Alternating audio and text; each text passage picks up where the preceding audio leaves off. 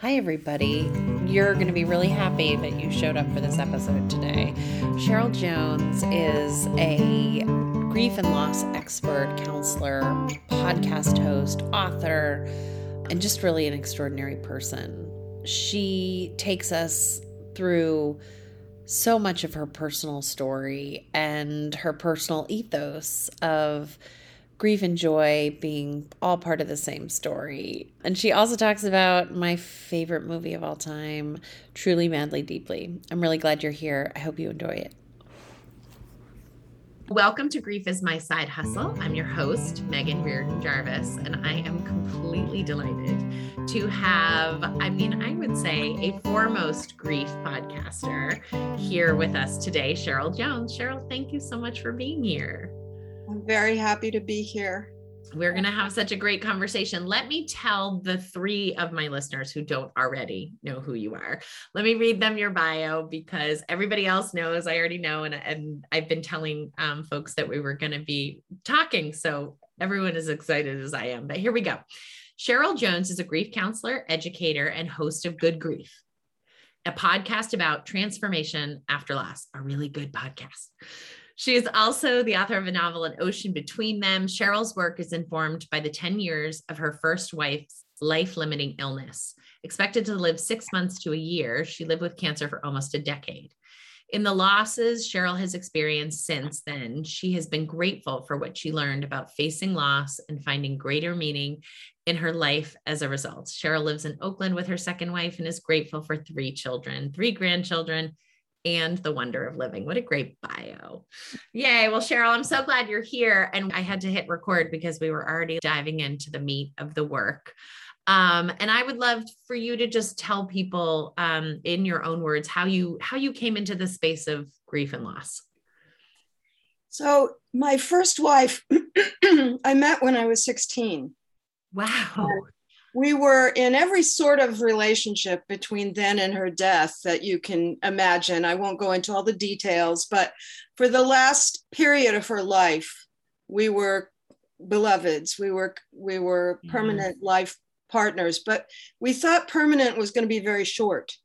Yeah. And then um, she kept living, and she was never well she had uh, multiple myeloma, which if, if people have that now, they, they tend to live a long time. At that time, it was like a quick death. It was one of those snappy deaths. And, um, but she didn't die. And um, I, I guess I would say, I don't think we can create our own reality when it comes to bodies, but it was probably a combination of modern science and stubbornness. Mm-hmm. Uh, you know, she just never quit. She just was mm. that kind of person, very fierce, yeah. loving person. So in that time, we we spent quite a number of years trying to face off with death. We went to a lot of Stephen Levine workshops. Yeah. We we talked incessantly about death and fear. And what happened over time is that that stopped being the main subject. Yeah. Um, it was going to happen we made an, an ag- agreement together that we did not have to accept it until it happened, but we would be real about it. Yeah. We accepted the reality that it would happen. Mm-hmm. And we waited until it did happen to have to accept it happening, if that makes sense. And um, I, I like to say that you cannot be prepared, but you can prepare. Yeah. And that period of time was incredible preparation. Um, a lot of the things that I encounter in people I work with, because I'm a grief counselor as well as a podcaster, it's a lack of acceptance for their own experience. Yeah. It's, um, I shouldn't be feeling this way. Something's wrong. I, I can't feel better. You know, all these things that are really about not surrendering to what you're experiencing. Mm. And that's what I feel I learned during that time. Mm-hmm. And interestingly, what that opened for me was uh, a lot more courage, uh, a lot more joy. When that, when I stopped being anxious about my life, when I stopped relating to it like um, like a problem, Yeah. Then everything opened up. And I felt at the time as if my personality had had transformed. My mm. personality, you know, and I'd had therapy before that. I had learned how to cope with my personality pretty well, but not, I had a different personality now. Yeah. Um, including that I was really pretty painfully shy my whole life until that period of time. Obviously, I am not shy any longer. and, you know, I can have a little recurrence if I go into a crowd of strangers, but it lasts that long. I just stand mm-hmm. there until I feel better and go forward, right? So for me, that period of time, I, I don't want to foreshorten the pain of watching someone you love with every fiber of your being die of a terrible illness. Yeah. That was also going on. It's just that that wasn't the only thing going on. That's such an important distinction. And it's something I've heard you talk about in your podcasts that while grief is completely overwhelming, it doesn't literally only exist in your life. And there's something that I was struck by when you were just talking right now, because my dad died of cancer, but he had a year with a grave diagnosis. And so there was this opportunity. And I've heard you talk about your first wife's death before. There was this year of like co creating to some degree. Like he was a participant and we shared the process, not, you know, of his death, but of his dying. And people talk a lot about comparisons which those of us in the grief world we're not interested in comparisons everything that we're doing we're doing with a, you know a series of skill sets that we have and a series of skill sets that we need to grow but there's just you cannot compare them. But i will say having had a, a dad who died of a you know a long-standing illness a year is not that long and then a mom who died suddenly that there is a very different experience from the brain and the body of being allowed to co create and participate in someone's dying versus having it happen and then you are holding it because it was handed to you. Yes, I, I agree with that.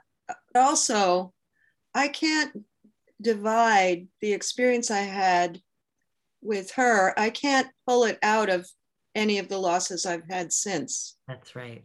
Um, it, it, they're all different, of course, every single one. But I can see that in each case, my parents have both died, many friends have died. My mother in law, who I had just a mm. really deep relationship with, um, died and was staying with us at that time. You know, many, many losses. The skills I learned helped me every time. Yeah. And they keep growing and they keep developing.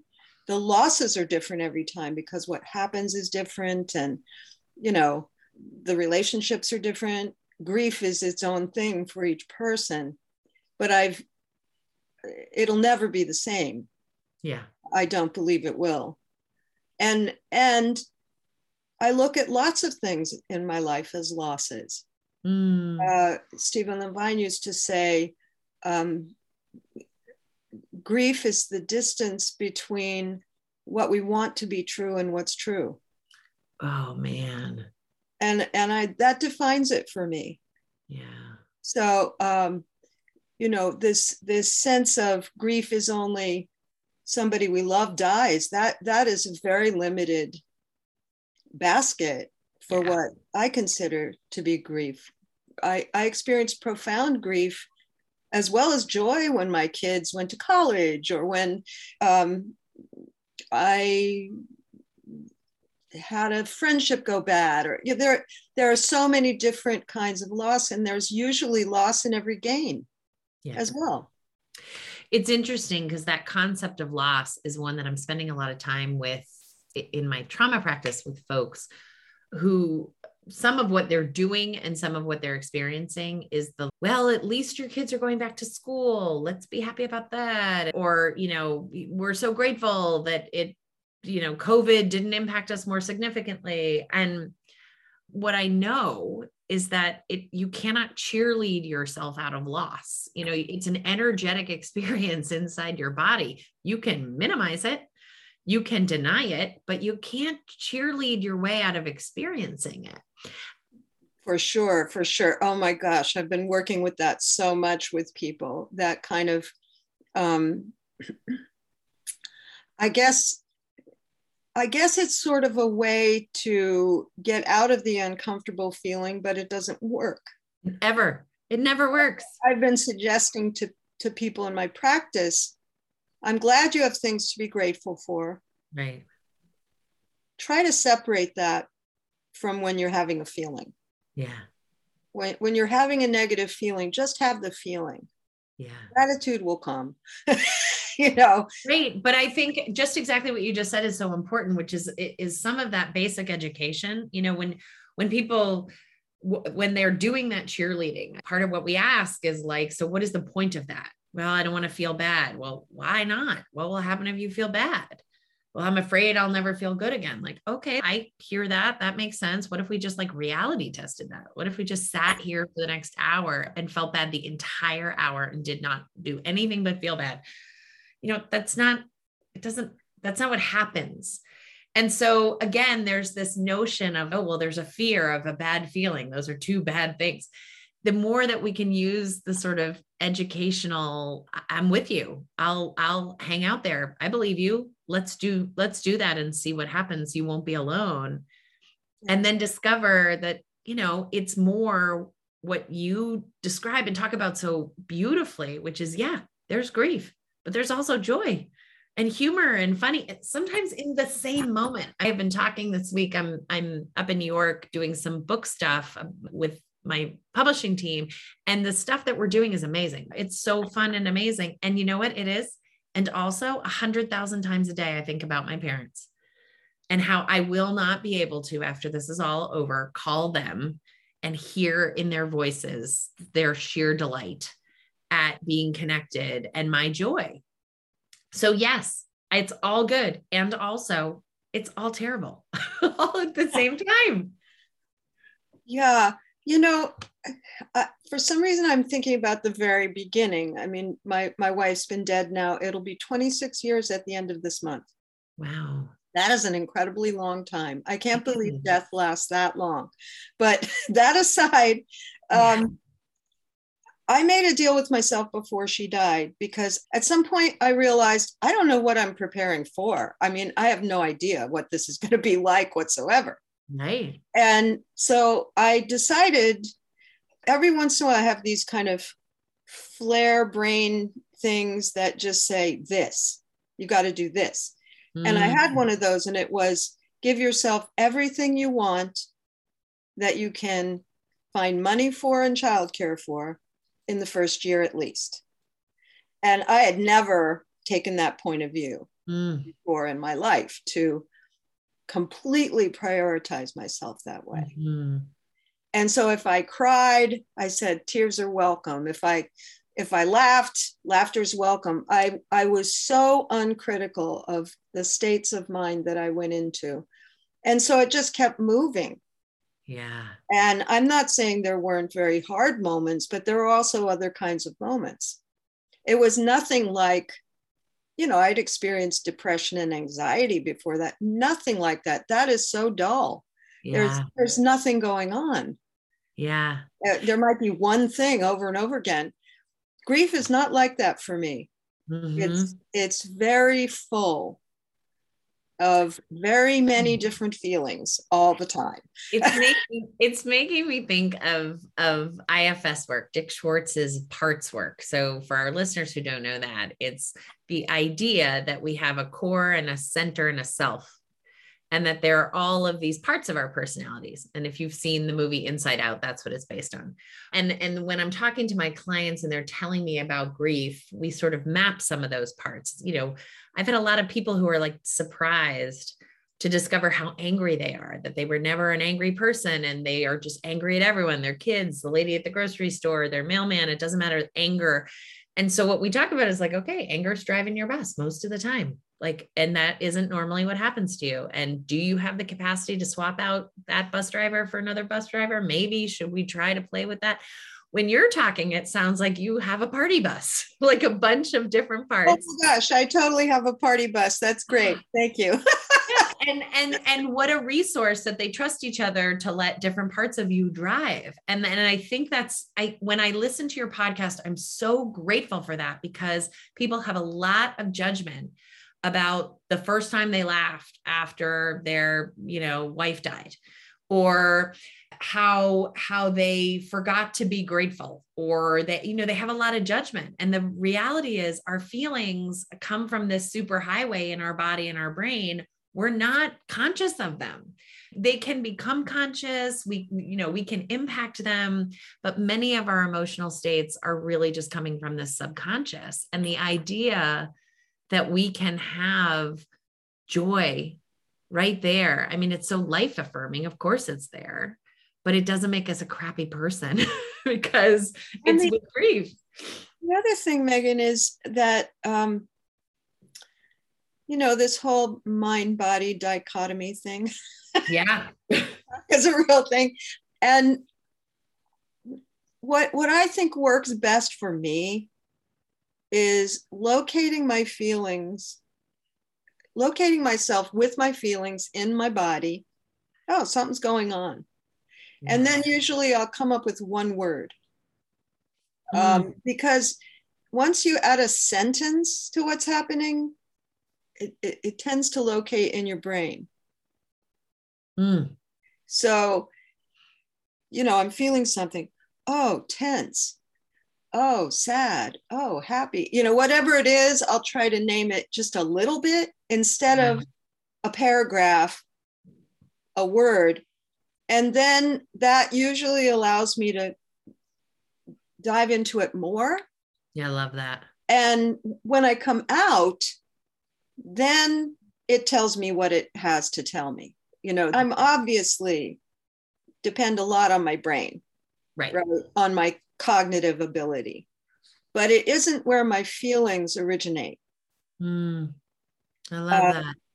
Yeah, I mean, it, what it, it, I had this image of like massage therapy that anytime I go to a massage therapist, I am totally struck by some muscle group that I had a very tiny notion had some pain, but just by putting hands on it, by actually physically pushing on it and touching it, it becomes a whole nother thing. And sometimes that whole other thing is something that needs more attention than I was aware of. But I love the way you're describing it, which is, you know, maybe after I spend some time with it, it will tell me what it is or it will allow me to translate it. But anything that's too heavy in the thinking is going to have cut off some of that experiential sort of pressure. That that's the way I experience it. Mm. When I was younger, um, I was too heady. Mm. I, I wasn't. I wasn't depending on my intuition enough. I love that. There's well, and it- play, but to me, um, without that respect for my body experience, I don't I don't move. I don't get where I'm going.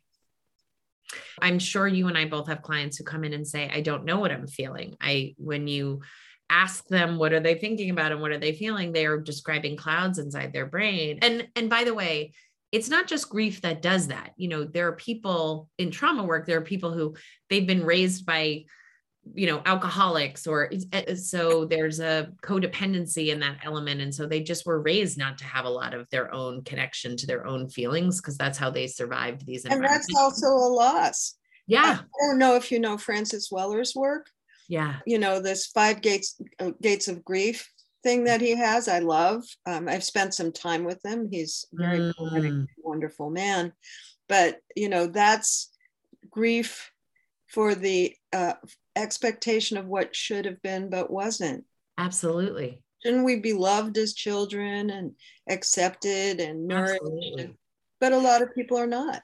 No. And so when I think about it from a trauma perspective, we're always trying to find the opportunities to sort of heal some of that stuff. When people are coming in with a grief trauma, they're like, well, there's something really wrong with me. I haven't cried. And I find a lot of hope in the idea, as you are describing it, although you haven't used this word, of just sort of like being curious as to what's inside the system. Right. So when One we're favorite words, Megan. Yeah. when we're doing like when we're doing body work and when we're doing body scans or meditation, it's really just a slowing down. And if you are grieving, there are messages that we can find. They might show up as color, they might show up as heat, they might show up as an image. They're probably not going to show right up with I am sad or I am angry or I have loss. That it might take you a little bit of time. But I have some clients that I've worked with for years, and really we translate the colors in their body to mean something. They don't get words, they just come to sort of speak the native language of their body. I think that's kind of awesome. As a therapist, I am like, listen, I'm curious about what goes on in your system. If you tell me something that makes sense to me because of a book I read, I'll give you that information. But really, just lead us. And the body does because it's an organism and it reacts to the world and our experiences. It has information. Isn't it amazing though that we're, I, I believe we are actively taught to distrust our own internal system. Absolutely. Or at least we are not tra- taught to trust it. And so we're walking around afraid of our own contents. And that's a very, very difficult way to live. Um, I got a lot happier and a lot more humorous when I was deeply in a loss experience yeah. because I stopped doing that. You know, yeah. And, and, that's not just because of the loss experience, it's about what we did during that time. And I have to really credit her because she drove a lot of that. Yeah. You know, we're going to do this together. This is happening to us we're going to do this, this, and this. And I'm like, okay, you know, um, kind of being each other's teachers in that. And in fact, life is safe within its own rules. And obviously, there are many unsafe things, but we can be safe in ourselves. Uh, that can be cultivated. I love that. I love safe in ourselves. And and I mean, honestly, you're talking not just about grief, right? I mean, we're or loss. We're talking about in general the way in which we can sort of be convinced to look outward more and look towards the rules and the regulations of how we are supposed to be versus looking inward. I talk a lot to people about the not so terrible things that are also part of grief, right? There's secondary losses, but there's secondary gains. And one of my secondary gains is I literally no longer have the capacity to give a shit about a lot of things. and and I'm really grateful. I can't do it. Like back to school night happened at my kids' school the other day, and I was like, I am not going to that. I cannot make myself go to that. And I'm not being disrespectful to anyone who really thinks back to school night is incredibly important. You go on with your bad self, but I don't. And there are a number of things where maybe I should have given myself permission to go inward and come up with that decision or that choice for myself because there, you know, everything is energy. I have a limited amount of energy. Do I really want to spend three hours at back to school night? And there are some things that I have allowed myself to do and be on account of, well, Jesus, I just went through a lot and I'm trying to regulate myself um, that I, I really am grateful for. So there isn't just loss, there's loss and, ch- you know, the, there's loss and change. I feel uh, loss is, you know, a given. We're going to have yeah. loss. Change is actually a little bit more voluntary. Yeah. You have to engage with loss to get change. Yeah. Um, so I really am allergic to statements like cancer is a gift or, you oh, know, man, those, because it, it isn't it isn't. Of course, it's not. But, but what we make of it can be yeah. a, a tremendous gift.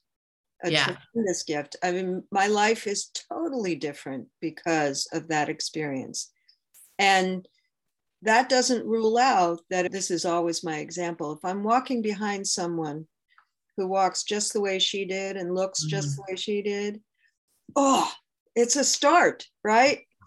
and and then what's more likely 26 years out is gratitude that we were both in bodies at the same time yeah oh i love that description you know, but that doesn't rule out moments where there are certain conversations I've only had with her in my lifetime. Yeah. I right. have different conversations with my second wife. That's right. Right. So if I'm wanting that conversation, yeah. ugh, right? So pissed yeah. you're not here to have that conversation. And then I go ahead and have it, but yeah. it sure is not the same. A body is something. Yeah. I don't like this skipping over that part, you know my parents both of my parents but particularly my mom she she just held in her mind a lot of our family history and some of it's written down but a lot of it isn't and i just never thought to catch it in my brain because i always had her. And so that thing that you're talking about whether it's you know watching somebody's gait and being reminded my mother's perfume was coco chanel and a lot of women wear it and i will be somewhere and you know memory is very connected to the sense of smell and Teresa Rando calls those stugs, sudden temporary upsurges of grief. Mm-hmm. And I love that because the word temporary is in there. And in my writing workshop, I always ask people, what are your stugs? Like, what are the things that took, you know, just like felt like you got mugged or, you know, falling down the stairs? What did it take to recover from it? And for some people, they went to bed for two days and they came back out into the world for other people you know it was 90 seconds. What i often say to people is that's an incredibly alone moment right? Like you are the only person in that grocery store watching that woman walk the way. And so if we can use that you know the social structure that maybe even a polyvagal theory like not to get all theoretical but the idea that we are helped and held by other humans to turn to somebody and say, oh my God, that person looks like my wife who died. Or, oh my God, hang on a second, I smell my mother's perfume. I need like I need to hold the wall, which is what always happens to me. I get dizzy. But but I'll I don't know how long ago your parents died. Hmm. I have to say that those moments pass through me so fast yeah. that not, you know, and that's that's something that was promised to me that has been true and Stephen Levine he seems to be on my mind today. Yeah. Uh, he would say, um, grief won't change, but it will come less often and it, won't stay as long. Yeah. Um, and and I find that to be true. You know, that's that's my go-to example of those kind of moments. Love that. And and it's just it's just a ah, oh, and then move on. It, it's really quick. And right, in the way you described it looks almost bittersweet. It didn't look painful the way you describe it. No, it is not painful in the classic sense of that term. Yeah. It just is. It just yeah. is that, you know, I loved a person very much in very many ways, and she died. That's yeah. just the simple, simple fact of it, right? And she's no longer in a body in this world. Yeah. Um, but if people could come back, it would be uh, really terribly complicated. It would be. You're not wrong. I don't know if you've ever seen the movie Truly Madly Deeply. Oh my goodness, I love this. I One love of my favorite movie. movies ever, and it's very. Oh. I think you can get it on YouTube, but um, I watched that, that pretty pretty early in grief, and I was like, yes, not a good idea, right, for someone oh. to come back and then I had, when I met my now wife, I had a series of dreams that she did come back. And I'd be so, so happy. And then I'd be like, oh, sh- right. Uh, Shit. Oh, How am I going to do this? well, now what do I do? And finally, the last dream that I had, I told her not to, she couldn't yeah. do that anymore. That we were still oh. connected, we were still in a relationship, but it was a very, it was a spiritual relationship when I was a kid and I and I grew up Catholic and um I would ask those questions like well listen you know if you're all going to be reunited in heaven like is there a line? How long does it last? What if you have more than one partner? Like how's this going to work out? Um I love that you brought up truly madly deeply for people who are listening and follow me. You know that I put this movie up pretty regularly on my Instagram because I really do think that we all the resources that are out there, we have to point out the ones that are that are good and warm and and and sort of hit the high notes in a good way. And also try to avoid the ones that are really i don't know like emotionally manipulative and and not giving a good representation of grief. You can still watch them all but i, I just think it's important. Some are a lot better than others for me. Yeah and, and and which is fine and that's also true of books and tv and all that stuff but i like to tell people about this movie because first of all it's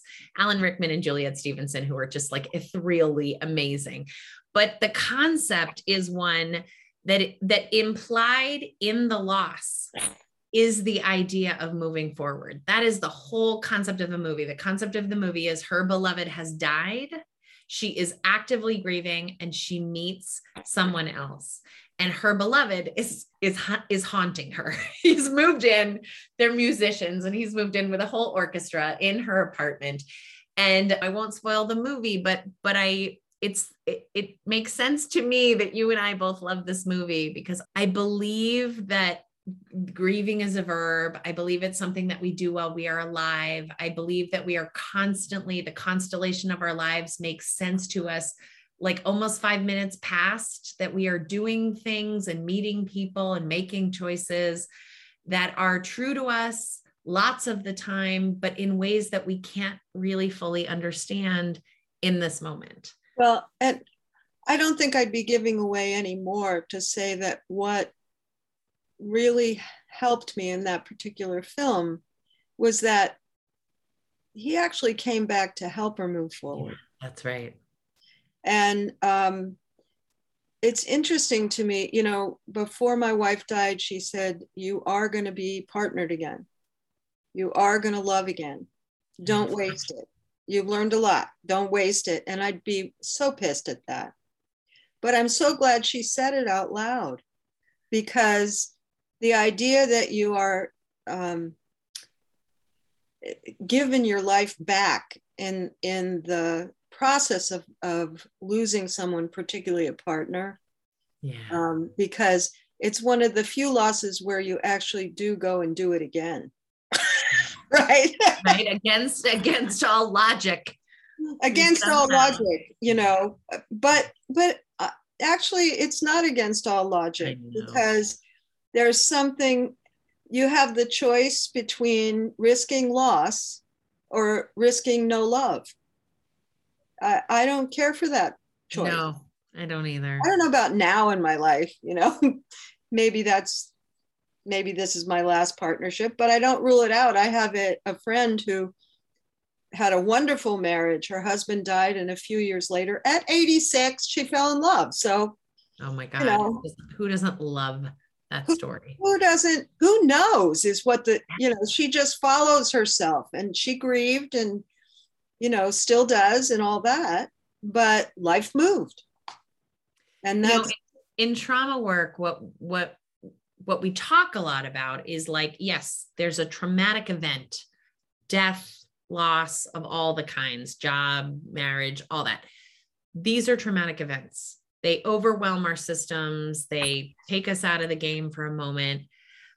The concept of it becoming traumatizing is where we we don't grab hold of the living part and and we are only sort of in the loss part and there are a million different ways that I talk to grievers about this because there's a natural point and and I don't know why I use this image a lot but it's sort of like something really terrible happened. You're not sure where you're going now. You're not sure how to get there. So you're sitting at a bus stop.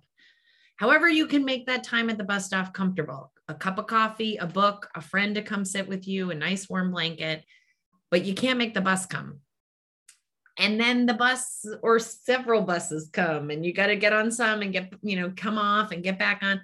And it looks like everybody else is kind of riding happily or contentedly or with less distress my belief is that we are moving forward all the time and that the concept of traumatic growth which everybody loves. How do I get to traumatic growth, right? These are questions. How do I be more resilient and how do I get to traumatic growth? And what I say is, it's almost like we're asking the wrong questions, right? If someone is resilient, we don't really need to spend time with them. What we need to look at is who are the people in the system that might be traumatized, who might only take away the bad stuff. And there are some things, there's some data that tells us if you've had X, Y, and Z things in your life, you're more likely to be traumatized. But to me, as a therapist, I want to be the hope merchant of the belief that you don't have to be traumatized. I'm not telling you you're going to get traumatic growth. We're not all going to start a podcast or write books or a, start a foundation. Some of us, our life is going to look very similar. Not much will have changed. But however, the people who've processed their grief, and, and process is a dubious word. But I know, I agree with you. Actually gone through it and and come to some place if it shows up nowhere else, they're probably the person who reaches out when someone else has a loss yeah. or someone calls and says, so and so just lost their blank. Will you talk to them? Yeah. Some of us make a, a, a lifestyle out of it, yeah. but it doesn't have to be that. It impacts the way you walk in the world. And um, to me, that's actually more important than some big thing we do. Yeah. It's walking differently. You know, I'm I've I've thought a lot about um, failure to gr- grieve yeah. as an impact on what's going on in the world. Yeah. Um, that people are stuck in a traumatic reaction to loss in so many ways climate in so many ways know, um, race all kinds of different ways and that we're we're kind of locked because we can't realistically deal with what's happened. People that are trying to deny it, people, you know, all these ways of not being with what's happening. I know not everyone sees it like that, but that's how I see it. That, that yeah. a lot of um, tight, tightly wound um, inability to accept the truth. Yeah. Of of losses in our world, so I'll vote for that. That yeah, it may yeah. hurt, but I'd rather have it than feeling stuck and mired and unhappy. Can you tell me a little bit about because I, I said this to you off mic, and I think it is something that really is your unique gift to talk about. But can you tell me a little bit about where joy falls in your grief process? I I know it's a part of it. I know it's one it's, it's on your party bus and I'd love for you to just tell our listeners about where that bio that I have on my podcast. Um, uh, I think the last line is um, she gave herself to her grief, surprised by frequent mom- moments of joy. Yeah. Um, that came at because I had surrendered to I'm going to really feel miserable for like a year. That's yeah. that's what I was anticipating. You know, she's going to die. I'm going to be in the dumps for a year, and that is not even remotely how I experienced it. Um, as you said, sometimes more than one feeling at a time. Yeah. Sometimes a really hard moment, but it didn't feel that hard. It just felt like what was happening. Yeah. Um, oh, I'm crying. You know, I, I felt like I was constantly surprised by what happened, but I wasn't disturbed by it. Yeah. Oh, I'm crying. Oh, I'm laughing. Oh, I'm this, oh, I'm that. And honestly, she had a beautiful death. Mm. And she was so allergic to the idea of the Hollywood death, right? You know, beatific, surrounded, la, la, la. It wasn't quite that. It was funnier than that. and it was weirder than that. but it was a house full of community I'll tell you a funny story that still makes me laugh. Mm-hmm. She almost died the night before. That wasn't funny because it got interrupted by our two and a half year old screaming in the middle of the night. And she just like, you could just see the energy go back into her body. Yeah. Yeah. The next night, child was not afraid at all. She was just like hanging out on the bed. so something happened for her in that 24 hours but still she wasn't dying right so i'm like you know what i haven't left the room in like weeks it feels like i'm going to go take a shower So I went in the bathroom, I took off all my clothes, and my best friend ran into the bathroom and said, It's happening. so I was completely naked. Nice sense of humor. that is with all these people absurd. in the room. And I'm like, huh. Then my parents came. I'm like hugging her dead body naked. And I did not care. Yeah. I no, did not care. That's and, excellent. I mean, people it's don't excellent. It's absurd. And I think it reminds me that I think death is a process that people participate in. And that's how you just described it, as opposed to something that like happens. And, and, you know, I know there's sudden deaths and all of those things, but I, I do think there's a process in our lives that includes death. And there are so many stories, including mine. I had to take a phone call from my brother when my dad was dying, which is four years ago because he needed some information. The only place in my parents' house that you could get signal when it rains, because they live in this small seaside village, is the trash shed. So I was in the trash shed on the phone with my brother when my dad died, even though we had been keeping vigil and I had been back and forth and he had almost died with me in the room probably 15 times. Where I actually was when that man left the earth was in the trash shed. Trash shed. Yeah. And I mean, you know, lots of people have guilt yeah. about that kind of thing, but it's just what happens. It's just I mean, and sometimes somewhat intentionally. I'm pretty sure my mom died on purpose when I wasn't there. Yeah. I was on my way back. you know, and that's just part of it. But I brought up that because even though I went to take a shower, I felt completely with her. Yeah. And after she died, I felt as if I went with her part of the way. Yeah. And I'm like, well, this is really actually very cool. What what she I mean, what she was experiencing, I can't prove it's what she was experiencing, but I feel rest assured. Yeah. So much joy.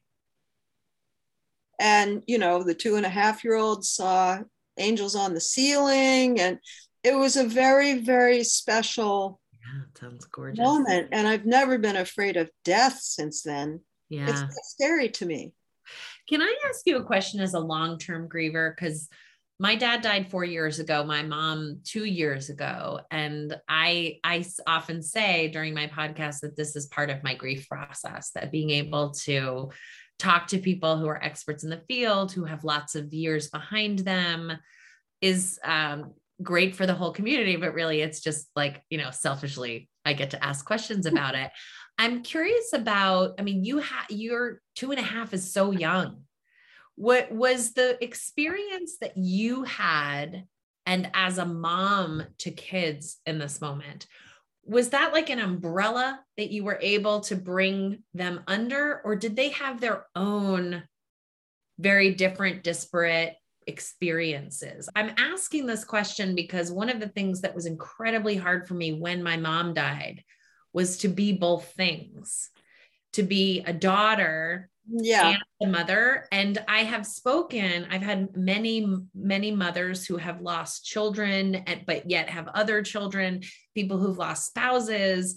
And and people have described something different generally like a relief that they had something something else to draw their attention was almost like a life force for them and for mm-hmm. me that was not the case i mean i think part of the reason i did inpatient treatment was i really needed to be wholly in my own feelings with myself and I, I don't say that with any judgment but i'm just curious because two and a half feels so young and i'm just wondering what would, your experience was there's so much to say about that, but I think I can narrow it down. Yeah. So I had in my home a 14 year old and a two and a half year old. So very different. Very different developmental. Um, the 14 year old, when she was 11, um, I've been out since I was 18, 17, 18. Um, I had her as a lesbian.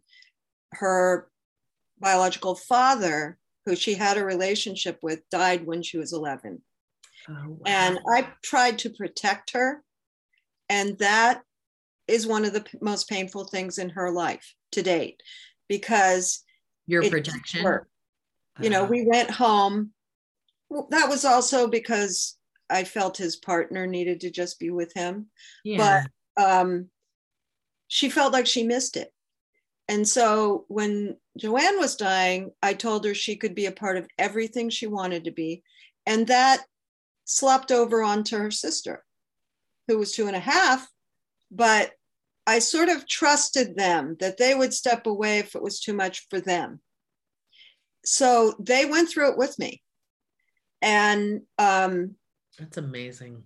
they they wanted to be there the whole time we had a wake for 36 hours and we slept in the room with her body that night you know the night of the wake i mean it was very the three of us together Yeah. they never did the thing kids do when are they coming back or i mean they knew they knew she had they, died. they were there they you know they didn't think she was coming back. No. it never came up you know. It, and what i realized you know um, they're both verbal but in different ways. The older one was always better at talking about her feelings directly. Yeah. um, but i realized you know she would talk to me about that loss.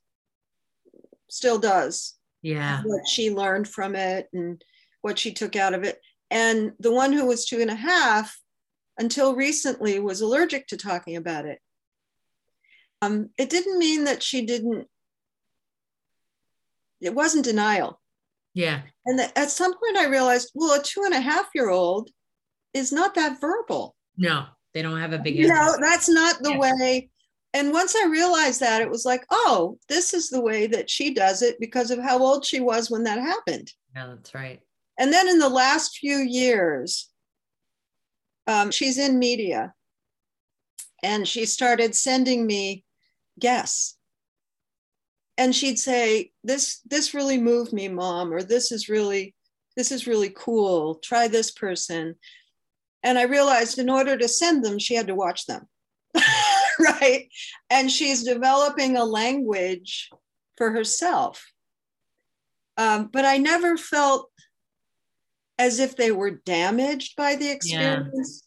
I just felt like it's part of their experience Yeah. and it gives them a special connection to, for instance, the younger one's roommate was losing her father. And she would come and talk to Amber all the time. You know, you can just feel it when someone isn't going to react. And it makes it makes them safe for their friends. so much of what we talk about in trauma is how how was the system around you you know were there people did were people able to remain calm were they able to stay regulated and unfortunately for you know when there's kids involved that means that we need the adults around them to stay regulated and stable and if It's they're so going hard. yeah it's so hard right hard. Yeah. Uh, the worst moments were when the two and a half year old was acting out. I'm a really patient person by and large. I just didn't have the bandwidth. yeah And the 14 year old would say, Mom, you're, you're kind of losing it. You know, yeah Uh, she was my monitor almost. So I'm not saying there weren't hard moments. oh of course but um, I also was all I was a therapist already, and my schedule was pretty light because I'd taken four months off. So once they went to school, I had time to myself, yeah and I feel that made a huge difference. It's That really so hard to let grief happen if you don't have any time. If you don't have any time to press on the muscles right like it's it it takes a moment for whatever to happen, and you know, do whatever I I wanted to. I had to sing. I had to put my hands in the dirt. You know, there are these things I just felt compelled to do. But if I hadn't had the time to do them, I don't know how that would have been. Well, you just quickly said the thing that I think is so critical for people to hear, which is that it is quite childlike in its in its way. You know, I'm always fascinated to watch how children put themselves to sleep. Like my son, since he was a baby, he sort of like rubs his forehead and then he puts himself to sleep. And it's just this, I didn't ever do that to him. It's just an instinctive way that his body soothes himself. But in grief for adults, there's often these instinctual things you know, I picked up writing, I picked it up and then I learned all the neuroscience behind it. I knew some of it, but I I really sort of did a deep dive and was like, wow, I'm really proud of myself for reaching for such a great resource that was so helpful to me.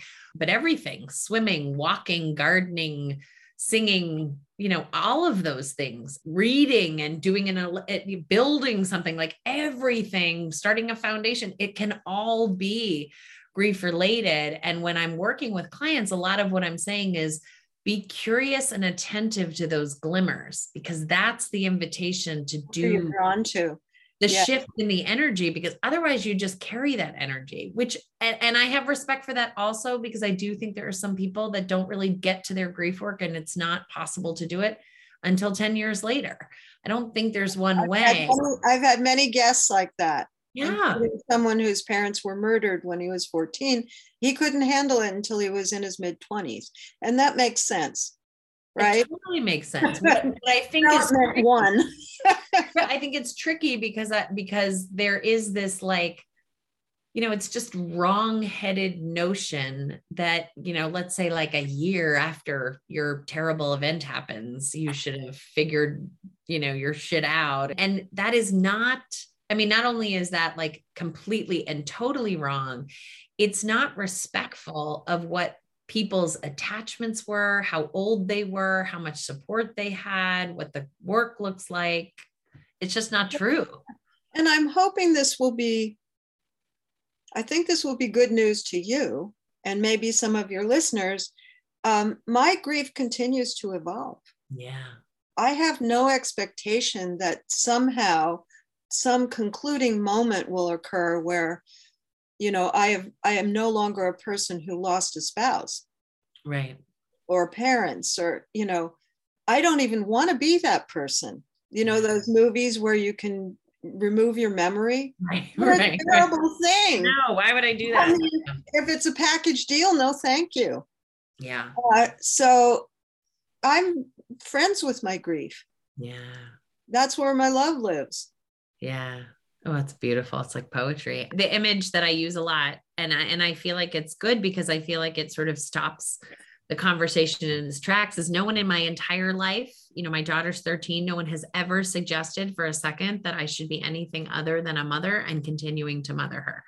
And that is what I feel like is I grew a griever, a primary griever when my dad died and that parts of me grew then that will never ungrow. I'm not interested in them not being there. And even if I was interested in them not being there, that wouldn't make them not be there.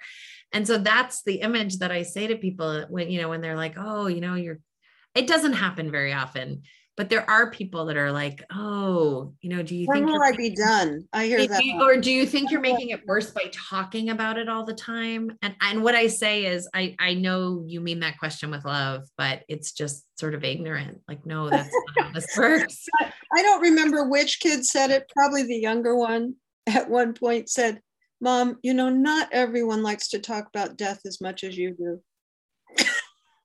so there's that um, respect for that, right? That I have absolute respect for that. I mean, I have had a number of people, I have five brothers and sisters. First of all, you know, I had PTSD after my mom died, and I was not the closest to her by a long shot. So, you know, and I found that that sure doesn't always line up, does it? Yeah, I was totally shocked by. I mean, I, you know, and I laugh and joke with people all the time like, listen, if knowing all the things could keep you safe from having the bad experiences, believe me, I know all the things. I should not. I probably recovered in terms of PTSD. I don't think of recovering from grief, but the PTSD symptoms that were really relentless, I probably got to the treatment and was able to get into the treatment faster than the average bear because of all the knowledge and mm. connections that I had. But but I think about it a lot. You know, my siblings, I get to look at this sort of panoply of different ways of of grieving or, you know, not as much grieving. And I do that with zero percent judgment. It's more everybody is their own in their own way. And definitely I've got some who are like, I don't really want to talk about this grief stuff. Like, let's talk about something else. you know, people maybe ask you the same question they ask me Does it make it easier to grieve that you're an expert in grief? Mm-hmm. well, not not in general, only in one way. I know I have to do it. Yeah. I don't have a lot of judgment anymore of myself. And that I think I when I, when clients come in and a they don't have a lot of like the basic education of what happens to your body when you're in trauma, I I have such empathy and we just very quickly work to normalize and get the education so that they don't have to feel like they're doing something wrong or they're going yeah. crazy and i don't have the judgment which is you know i feel what i feel when i feel it I often find it annoying or disruptive or inconvenient that I have to sit here in bed for a day and cry because I had other plans. But I also have clients that come in that really have a lot of their wounded self, they have a lot of criticism about, or the piece of themselves that you know they feel guilt or shame about that you know they're they're not ready to drop that. And that is the one thing that i will say that's probably true from being in therapy for decades and a therapist is that that particular skill is really useful in kicking into carrying and holding and processing grief like if you can get right to that part without the judgment element that's that's good luck. Find the curiosity. Yeah. I like that word as well. Um, yeah. what is what is your system telling you not what should you be feeling uh, it's just a it is not a helpful word in grief. Will you tell us? I want to be mindful of your time, so I'm going to let you go. But do you have a, a, a particular like grief activity that you either discovered, uh, you know, at the loss, the death of your wife, or just one that you know, this I, I garden while I'm grieving, or I um, I'd love for you to share that if you can. Sure. So for me, writing comes later, and it and it probably shows in how undisciplined I am as a writer. you know, it's not my first stop. My yep. first stop is almost always singing. Oh man, um, love and, that. Um, and it makes some physical sense to me. I've thought yep. about it a lot because you have to breathe if you sing. That's right. And when when my wife first died, I had four I guess it was four songs that I sang every day. Hmm. And they were songs that captured the experience I was having, but all the experience. There's a Wynonna Judd song called Only Love. Okay. Um, there's a Anita Baker song, Only for a While. You know, they were all these different, you're going to feel terrible only for a while, though. Um, you know, various songs, a Sweet Honey in the Rock song, the ancestor song and I would sing them every day. And I just had to. I just had to sing them every day. I didn't have to think about them or process them. I just had to sing them. Ritual. Yeah. And uh, then I knew that I was heading towards maybe considering finding another partner because I started wanting to sing um, this song that's about I don't know you yet I think it's a Beatles song. I don't know you yet, but I know you, you know, kind of thing. amazing. but it, it just, it was very visceral. I didn't decide to sing certain things. They're just like that one. Um, I'm now, I've been for the last maybe 15 years in a gospel choir. Oh. And that makes complete sense because that is grief music. Yeah, totally. And interestingly, you know, modern gospel music is praise music, which is extremely joyful. Yep. But our our director says there's always some anger behind it. Yeah. Because it came out of a loss experience, right? Yeah.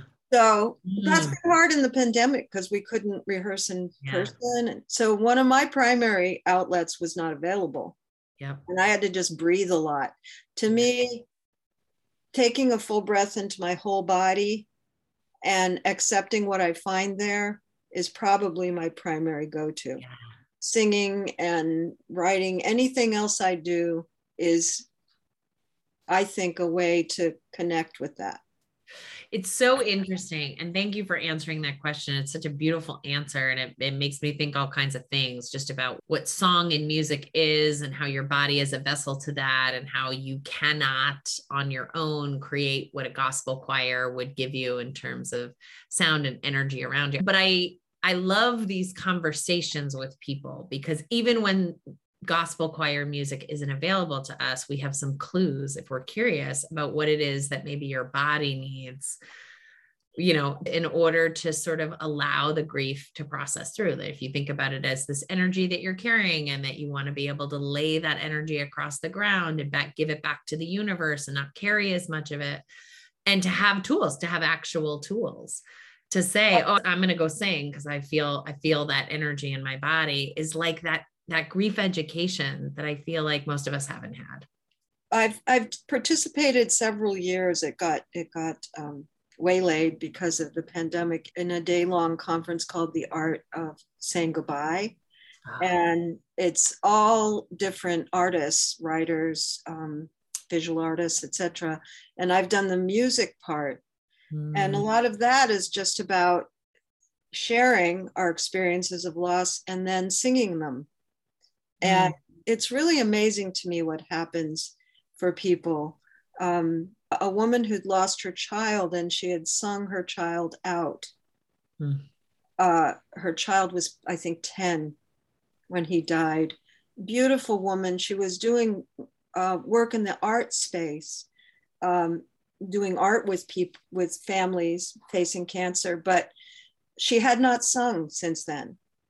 And I consider her incredibly courageous because she came to mine, right? She chose to but she said, I don't think I'm going to be able to sing. I, I, just, I said, that's fine. Just listen to the voices. Just let the voices feed you. And by the end, she was singing with her full oh, self. You're going to kill And me. crying, of course. Oh, are you going to make me and, cry? You know, it, that kind of magic. And then there was another guy whose um, mother had been an opera singer and he had lost his voice basically. He never sang because he didn't want to be compared. She was critical, of course, of mm-hmm. anybody's. Mm-hmm. And he had just landed there because he was a volunteer and I happened to have room in mind, right? He yeah. was not planning on singing. But it's contagious. If people are singing around you, I agree it's really likely, especially if it's not it hard. inside you, whether you're singing or not, it gets in there. Right. Well, yeah. by the end, he was singing and he had a beautiful voice. He had never sung. To mm me, that's magic because then your channels are open, right? And I don't think I, maybe she would have come back to her voice eventually, but coming back to her voice in community to me is very touching. Yeah. Um, so those are a couple of my favorite experiences. Oh, those are those are just, you know, those are gorgeous. And what what it also reminds me, which I often talk about, is you know what sort of griever are you? Are you someone who who want who ne- wants and needs to connect to others in order to feel safer with your feelings? And in that case, you know, therapy is a great place to start. Or are you someone that really needs the privacy of your own contained space in order to be with your feelings? And most people who come to me don't know the answer to that, which is completely fine. You know, again, with a spirit of curiosity and the belief that we are kind of wired to do this, that it's part of our humanity, just like, you know, hunting and gathering and all of that, that grieving has always been there and loss has always been there, and that it's wired into us to, to want to be able to move that energy in a way. But I love the idea that there's a courage that you call on just in being curious, right? Which is I'm I'm showing up to this, but I'm not planning on singing. Right. Is in and of itself like this little balloon of hope the for belief sure. that there's something that can be different. And oh my gosh, what an opportunity for those people to have that program. I mean, that just sounds incredible. And, and I'm going to say that I believe it's it's hard to fully process our griefs if we don't have space for ourselves alone and space yeah, for community. I totally agree. I, I, just think they're they're different ones are needed at different times. Right. But it's hard to kind of hit all the all the points. Totally agree. Both. Yeah, when I'm when I'm asking that question, it's often an assessment question, uh-huh. which is uh-huh. sort of like, what do you instinctively already do, and what do we uh-huh. have to help you grow it's, so that you can exactly yeah exactly. you can expand. Yeah, I agree completely. I think society is to blame for why it's so hard to be in community as grievers. I agree. I agree. And I and we get terrible messages and we, you know. but hopefully you and I are working everyone's listening to us and they are believing what we are saying and that there's health and hope and all of the possibilities of just saying this is something we can do and we don't have to do it behind closed doors and we don't have to pathologize it like it's a problem. It's just a part of life. Um, because there are other cultures who do this way better than we do and do it with more openness than we do and more resource than we do. And I am so delighted that I got all this time with you today. This was really just thank you for lovely. having me. It, are, I just love having these conversations. Oh, they're they're really heartwarming and hopeful and I really do think that you, you know, and it, and it, I think it's a tribute to the, your relationship and your work. And, but I think it is also this personality that you have developed in grief, which just allows us to see all the multifacets of it. And it's really, really hopeful. I'm really, really grateful to, to have spent this time with you. Enjoy your, enjoy your days. And I'll look forward to seeing you again in the not so distant future. Sounds good. All right, Cheryl, take care. Bye bye. Hey, everybody, don't forget to go over to Apple Podcasts and give us a rating if you're enjoying the show. It really helps people find us. The uh, five star ratings and the comments help the algorithm suggest the podcast to people who are looking for support with grief and loss. And also, I think, help the grievers decide whether or not this is a show they would want to listen to. So don't forget to do that. And follow me on Instagram. I've got a lot going on right now. My Instagram is I've got some help and support, a great team, and there's so much for you to uh, learn from in terms of resources and point you in the direction of things that are happening in the grief and loss world. Okay, see you next week. Mm-hmm.